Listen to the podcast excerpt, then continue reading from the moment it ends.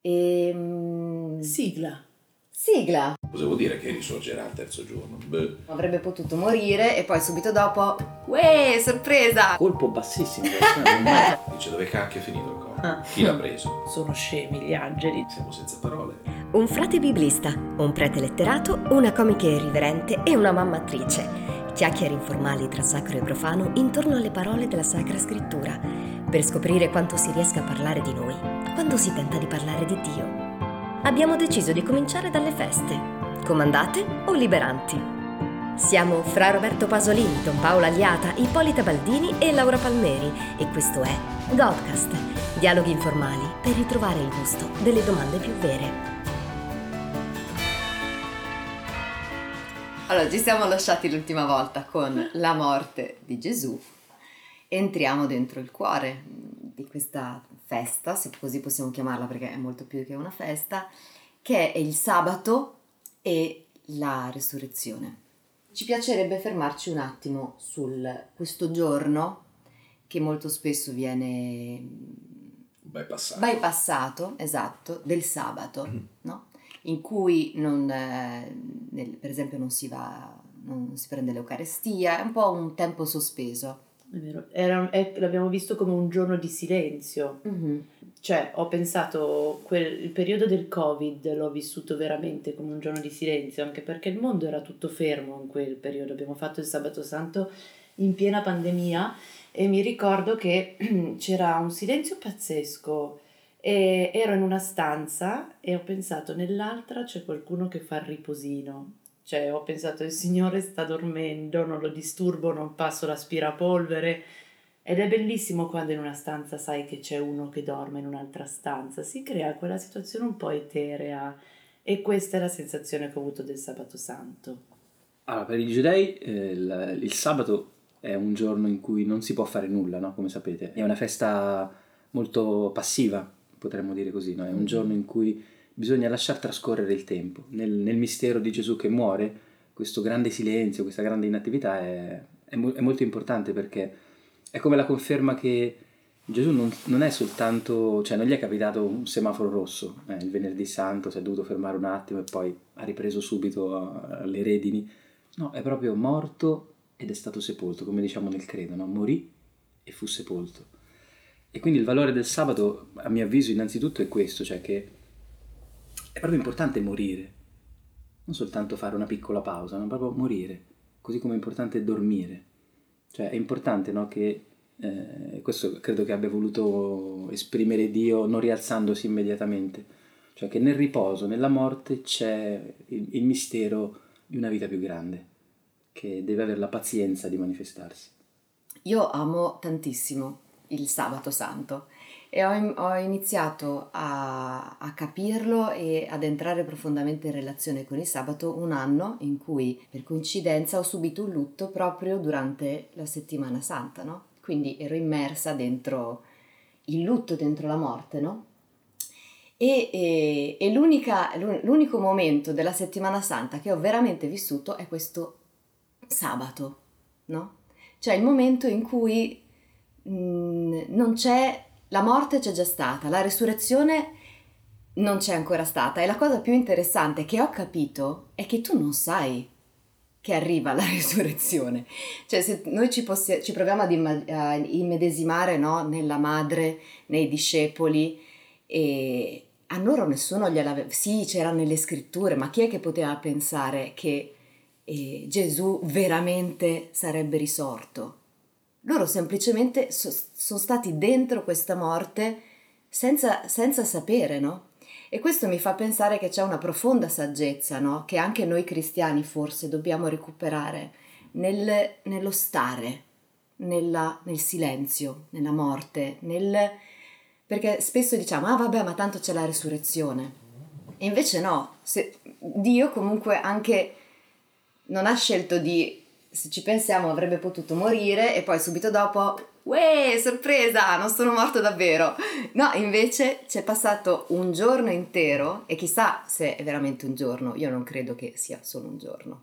Almeno per me non è stato soltanto un giorno, è un tempo, il sabato, di entrare dentro questo sepolcro e forse soltanto se entri dentro al buio, dentro la morte, lì forse ti può cogliere veramente qualcosa di ehm, sorprendente, una luce che non ti aspetti. Beh, intanto Gesù, quando parla della sua morte, che è lì all'orizzonte, no? quando stanno camminando verso Gerusalemme, più di una volta Gesù cerca di preparare i discepoli dicendo guardate, veniamo da tempi entusiasmanti, in Galilea abbiamo avuto successo, non sarà sempre così. Arriverà il tempo in cui prenderò un sacco di botte, ci sarà rifiuto, umiliazione dalle autorità del nostro popolo, e morirò, morirò violentemente e il terzo giorno risorgerò. Questo negli annunci della passione è, è sempre affermato, con anche la sottolineatura frequente nei Vangeli del fatto che i discepoli non capiscono cosa vuol dire. Cosa vuol dire che Gesù va incontro a questo destino di umiliazione, cosa vuol dire che risorgerà il terzo giorno? Beh. Quindi questo ha a che fare anche con la nostra condizione di chi, ad esempio, vive un lutto, sa perché gli è stato annunciato in tanti modi che, che risorgiamo, che c'è una vita che esplode attraverso anche il tempo della morte, lo sappiamo, ma poi, e poi vivere un'altra cosa, no? Ma quel sabato è come un vuoto pieno di energie. Il vuoto è sempre pieno di energie, no? Abbiamo anche a livello fisico, non esiste un vuoto senza energie, ci sono campi elettrici, magnetici, c'è, c'è tanta vita nel vuoto. Ecco, il sabato è un vuoto che, che sta per esplodere della sua pienezza. E quindi dico, beh sì, è vero che c'è tanta sapienza in questo, ma d'altra parte già i popoli antichi, prima del cristianesimo, hanno riflettuto mm. su questo nei miti, nei riti, appunto il, il seme che muore per dare vita, no? C'è una logica profonda nelle cose per cui ciò che vive muore e ciò che muore prepara la vita. Concretamente nella vita di ognuno penso che ci siano questi tempi di sospensione in cui uno sta a mollo, nelle fatiche, nei travagli, non ne vede l'orizzonte, si porta dentro delle domande grosse e Ecco, il tempo della pazienza, della sospensione. Pazienza, letteralmente in latino, è portare la fatica del tempo che ci vuole. E questo io credo che sia un punto proprio importantissimo per noi, cioè per il tempo in cui viviamo, per, perché la, di fronte alla morte ci sono due reazioni, no? O non si guarda per niente, oppure magari in una maniera un po' i più religiosi dicono no vabbè ma tanto si risorge. Però senza entrare dentro la morte poi non ci può essere neanche sorpresa di resurrezione, io credo, no? Sì, tra l'altro c'è un, un, in, un'immagine cioè, che la tradizione ci, ci, consegna per il sabato santo, credo che ci sia proprio un paradosso bello da guardare, perché mentre Gesù è steso nel sepolcro, no? E quindi è l'icona della più totale inattività, quella che ci fa tanta paura, no? Mm. Quando noi non abbiamo niente da fare, quando non ci squilla il telefono, quando non abbiamo il prossimo evento in calendario, andiamo in agitazione. La tradizione ci dice che mentre Gesù è lì tranquillo, che, che sembra non fare nulla, in realtà sta facendo tutto perché sta svuotando gli inferi. Quindi il mistero del sabato santo no? è come se fosse un'immagine, una medaglia con due facce. Da una parte c'è Gesù che è immobile, ma dall'altra da quell'immobilità si sprigiona già in quel momento, potremmo dire, ma è chiaro che si spaccano un po' le categorie temporali spaziali no? in quel giorno. Gesù sta scendendo negli inferi e sta svuotando gli inferi, sta tendendo la mano ad Adamo ed Eva, simbolo no, dell'umanità caduta nelle tenebre, e li sta rialzando. Ora, questo è quello che è capace di fare Dio, no? Muoversi mentre dorme.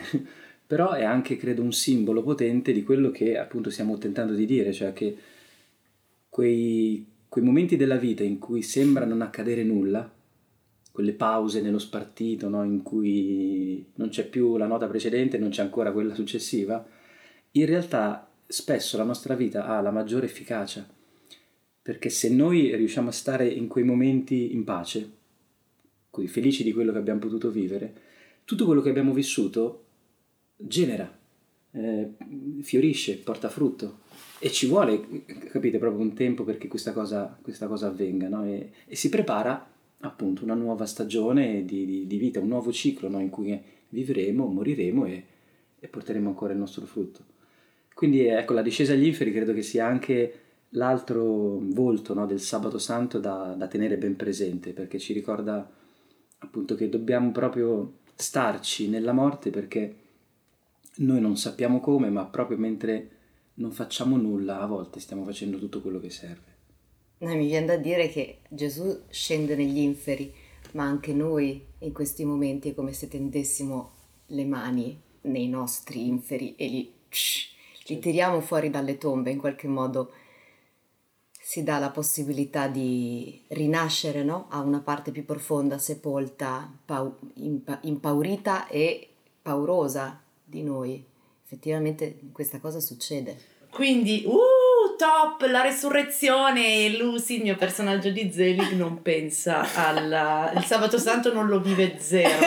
Sta nel suo groviglio con una pazienza di cui lei è inconsapevole totalmente. La resurrezione, Don Paolo, tu per esempio sappiamo che, faccia, che fai tutti i video per i bambini, quindi hai questa abilità a comunicare con i bambini. Allora volevamo chiederti come eh, spiegheresti o come spieghi, forse ti è già capitato, la risurrezione ai bambini? Perché qua abbiamo una platea di totali. Mm? Un'immagine che mi piace è quella del um, gigante egoista di um, Oscar Wilde, no?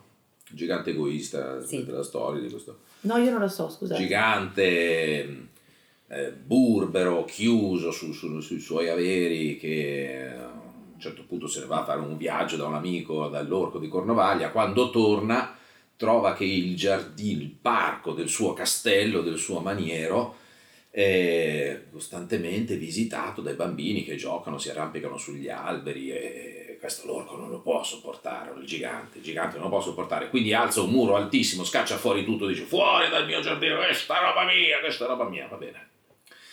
E accade poi che le stagioni si, si rincorrono, il tempo passa, sorge la primavera dappertutto, ma dentro nel giardino del gigante egoista è sempre inverno, c'è sempre il vento che urla, il vento gelido, la neve, il ghiaccio, e questo dice, ma guarda, ma che strano, come mai? Eh, come mai?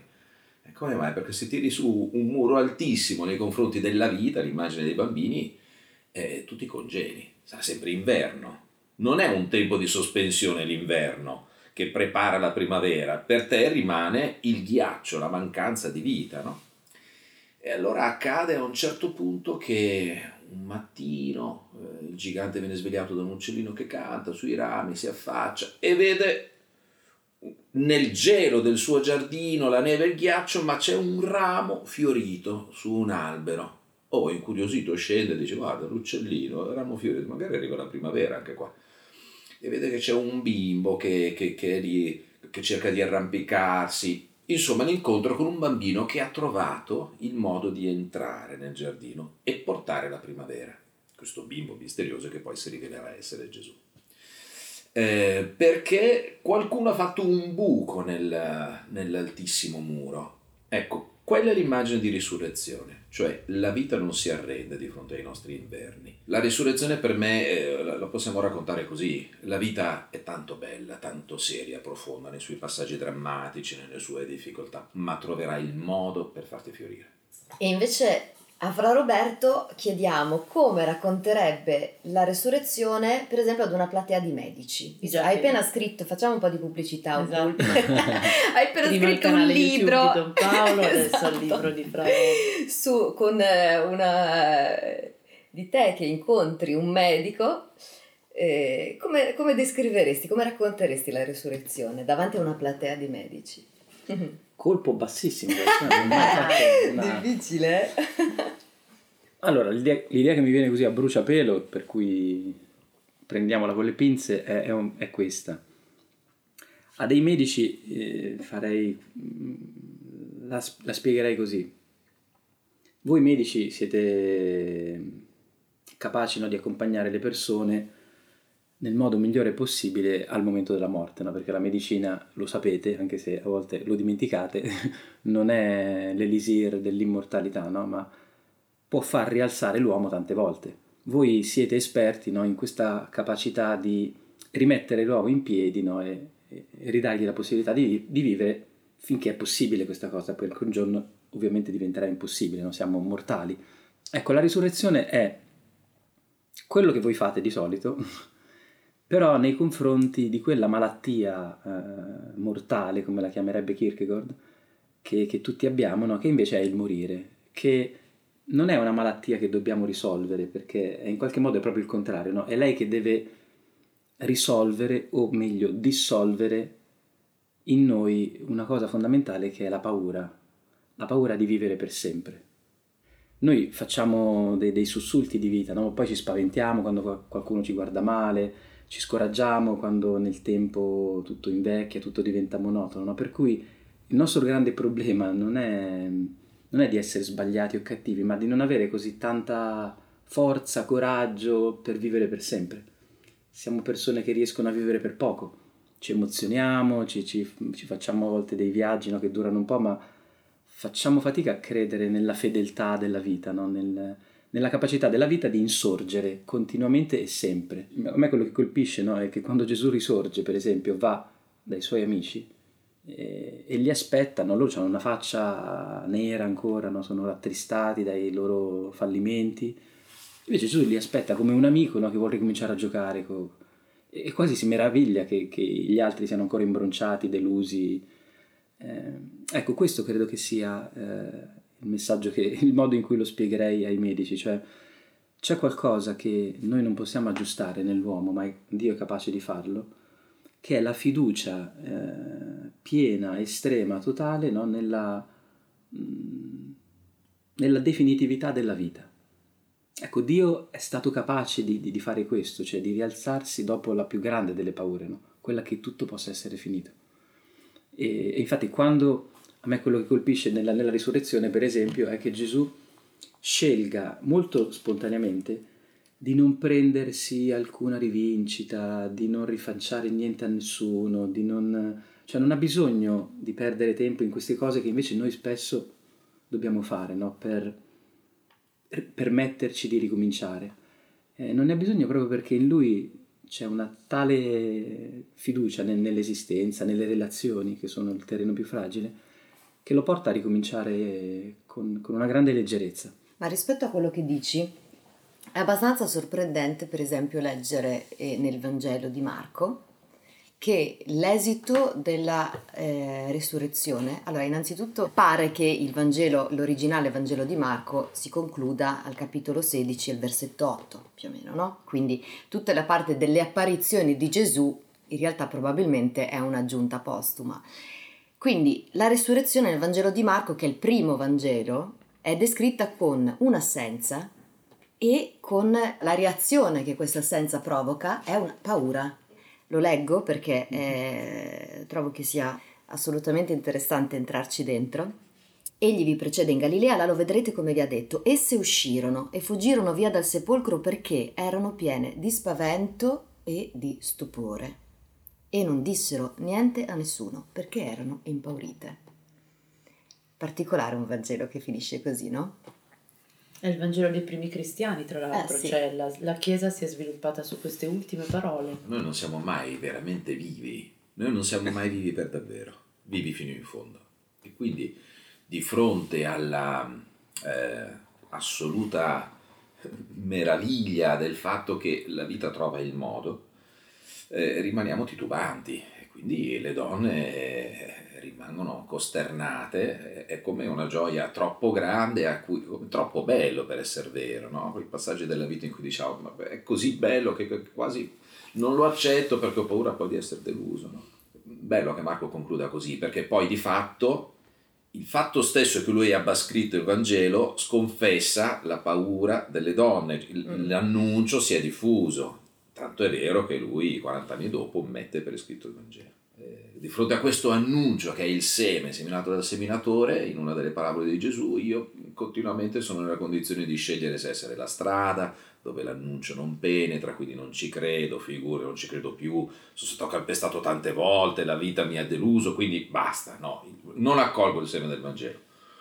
Oppure posso essere nella condizione di, di essere le spine che soffocano l'annuncio, i sassi che, che danno poca profondità, o il terreno aperto E stando invece sul Vangelo di Giovanni, si dice vide e credette. Ma noi diciamo che cosa credette? Adesso non mi ricordo chi dei due, il quello più giovane o Simon Pietro, entrò, vide il sudario eh? vide e credette. discepolo. L'altro discepolo, vide, vide e credette. credette. E ci chiediamo che cosa credette. Infatti non avevano ancora, perché aggiunge, infatti non avevano ancora compreso la scrittura, che cioè egli doveva risorgere dai morti. I discepoli perciò se ne tornarono di nuovo a casa. Allora, diciamo, eh, quando nella scrittura ci sono delle ellissi, no? mancano dei, delle parole chiave, è un modo con cui gli autori vogliono far riempire dal lettore no? quel vuoto. Eh, per cui è chiaro che non c'è un'unica risposta a questa domanda, no? cosa vuol dire e vide e credette? Non, non, è che si è dimenticato Giovanni di, di scrivere cosa, cosa bisognava aggiungere dopo la parola credere. Stando al racconto, la prima cosa che si può dire è che la cosa che probabilmente Giovanni crede entrando in un sepolcro, che gli appare non come una stanza d'albergo dove uno è andato via eh, all'improvviso, ma una stanza ben ordinata, no? Tu immaginati di entrare in un sepolcro e vedere tutto ben piegato, no? il sudario piegato, le, le... ecco immagina se se sei, la donna delle pulizie no? che entra in una stanza d'albergo che è stata utilizzata no? per tre giorni da una persona e la trovi tutta in ordine, dici ma che è successo qui? Forse la mia collega ha fatto le pulizie, cioè è una cosa che, che ti colpisce, no?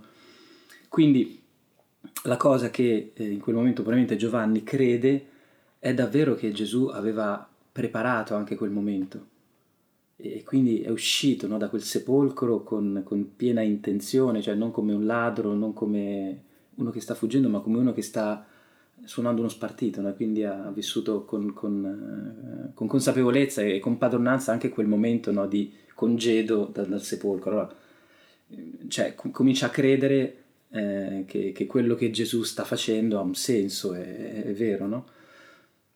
Questa Indiadi vedere e credere nel Vangelo di Giovanni, tra l'altro, non, è, non, appare soltanto lì, è, un, è, uno stilema, si dice così, no? di, di, Giovanni, perché quello che Giovanni vuole fare è raccontare la vita di Gesù come una specie di eh, catena di simboli, o meglio, lui direbbe di segni, che mentre li guardiamo vogliono attivare un'ulteriore capacità che è quella di credere in ciò che i segni dicono. Eh, la risposta a quella domanda è che in quel momento Giovanni ha per l'ennesima volta l'esperienza di, un, di, un, di una realtà aumentata, oggi diremmo, no? di uno sguardo approfondito sulla realtà, che non è altro che la fede. Cioè, Pietro e Giovanni vedono la stessa cosa, cioè il sepolcro vuoto, non c'è il corpo. Pietro rimane perplesso, dice dove cacchio è finito il corpo? Ah. Chi l'ha preso? L'altro discepolo dice Beh, è risorto. Eh, questo è, è il mistero della fede.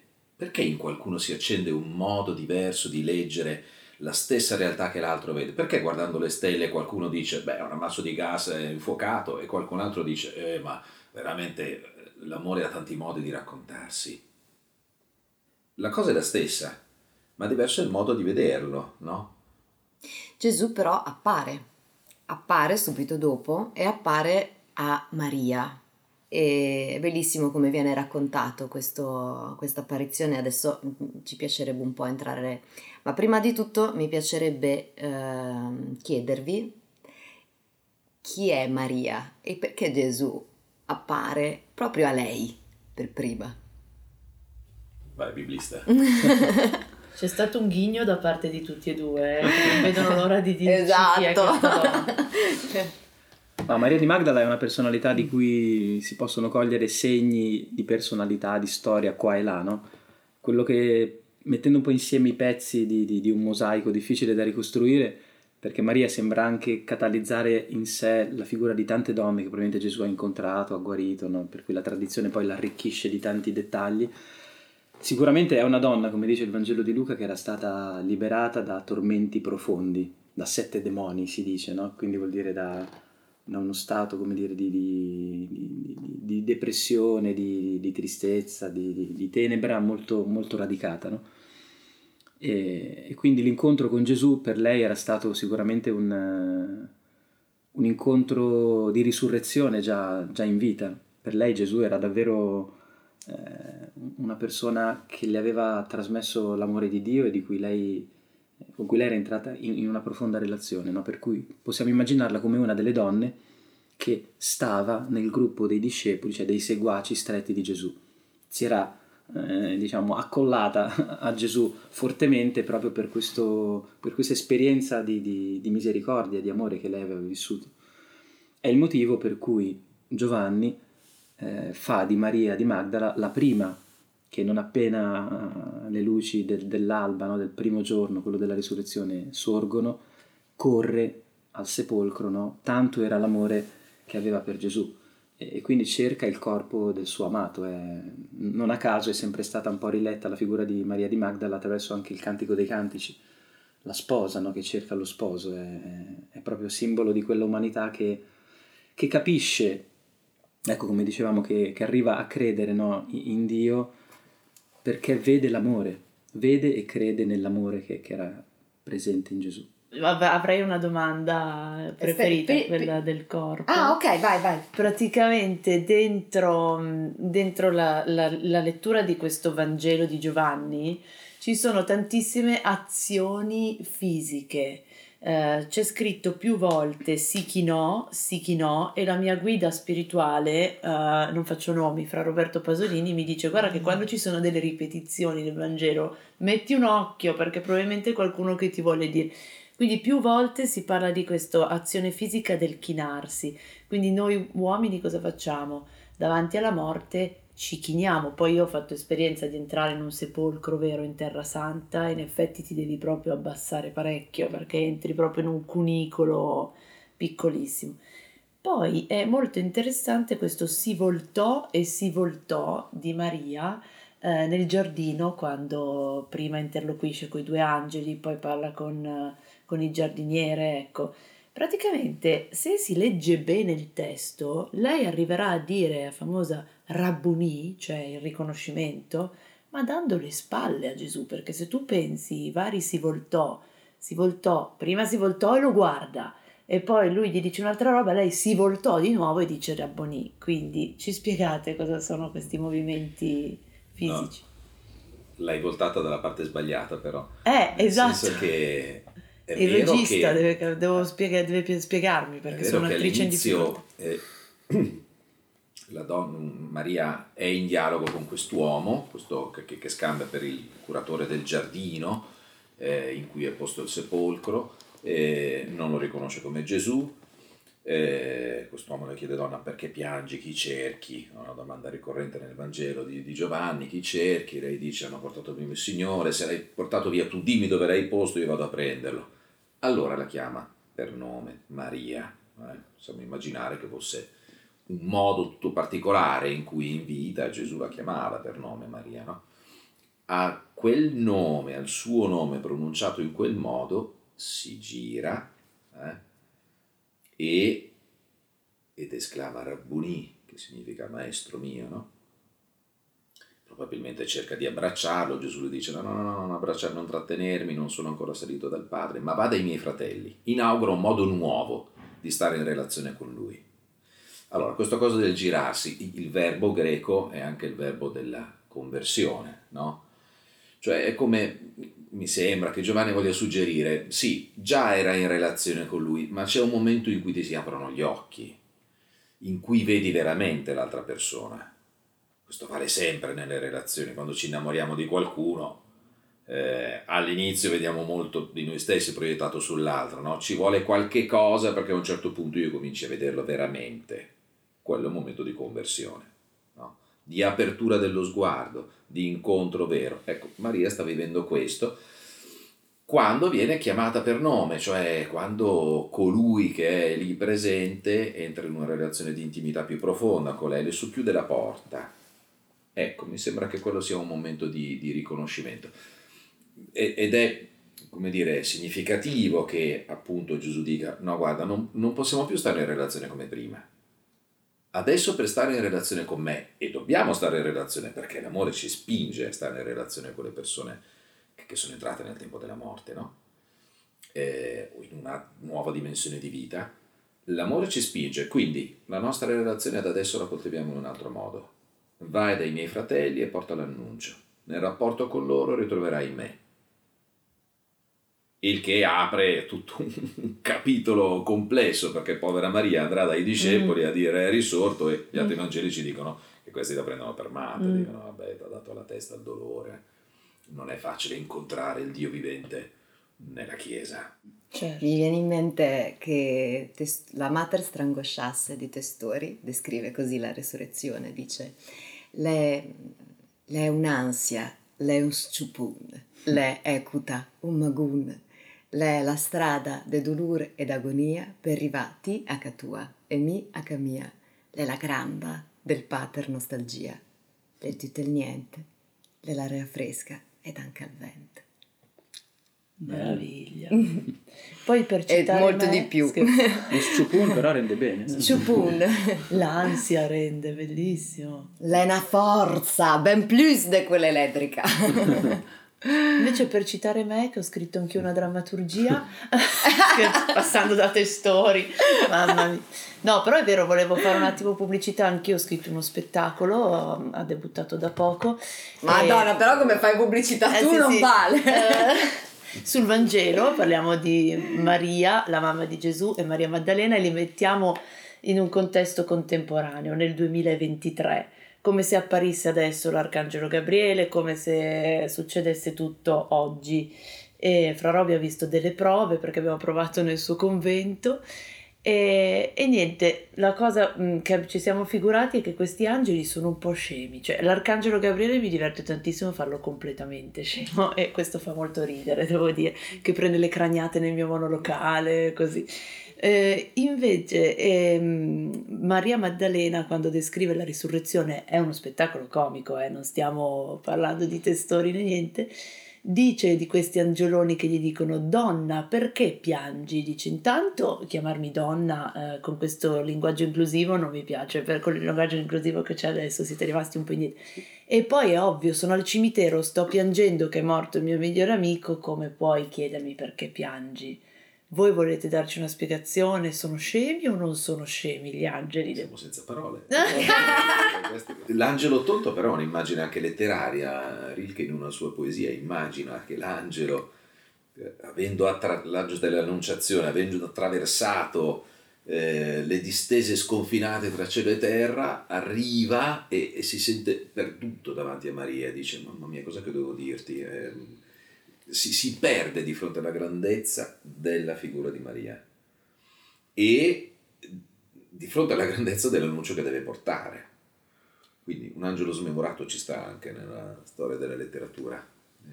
Poi si può dire anche un'altra cosa degli angeli. Nel Vangelo di Marco, l'unico, non c'è un angelo, ma c'è un giovane vestito ah. in bianche vesti. Per Marco la notizia della resurrezione viene portata dagli esseri umani, non dagli angeli. E allora gli esseri umani sono sicuramente tonti, scemi, come, come siamo noi, no? Quindi credo che non sia irriverente no? immaginare che mm. un messaggero possa essere un po' impacciato, goffo. Anzi, mi viene da dire, questo forse è l'aspetto più sublime e più fragile del, della risurrezione, cioè Dio avrebbe potuto affidare il marketing di quest'opera straordinaria che ha cambiato il destino del mondo a, a, messaggeri molto più titolati e molto più capaci e, e affidabili, invece l'ha affidata a noi. E, e, quindi il fatto che la notizia della risurrezione, la sua luce risuoni e si trasmettano da essere umano a essere umano è forse la cosa più bella della risurrezione. In questa fiducia di Dio nella nostra capacità comunicativa sta forse poi la radice ultima del perché poi Dio ha fatto tutto questo, cioè ha creduto in noi così tanto da diventarci simile, eh, morire e poi rialzarsi e, e ritornare a parlare con noi, proprio perché di noi si fida fino a questo punto. Adesso vorrei chiedervi una cosa, che ne dite di parlare della resurrezione? sì. Grazie. Grazie. Come sempre. Grazie a voi.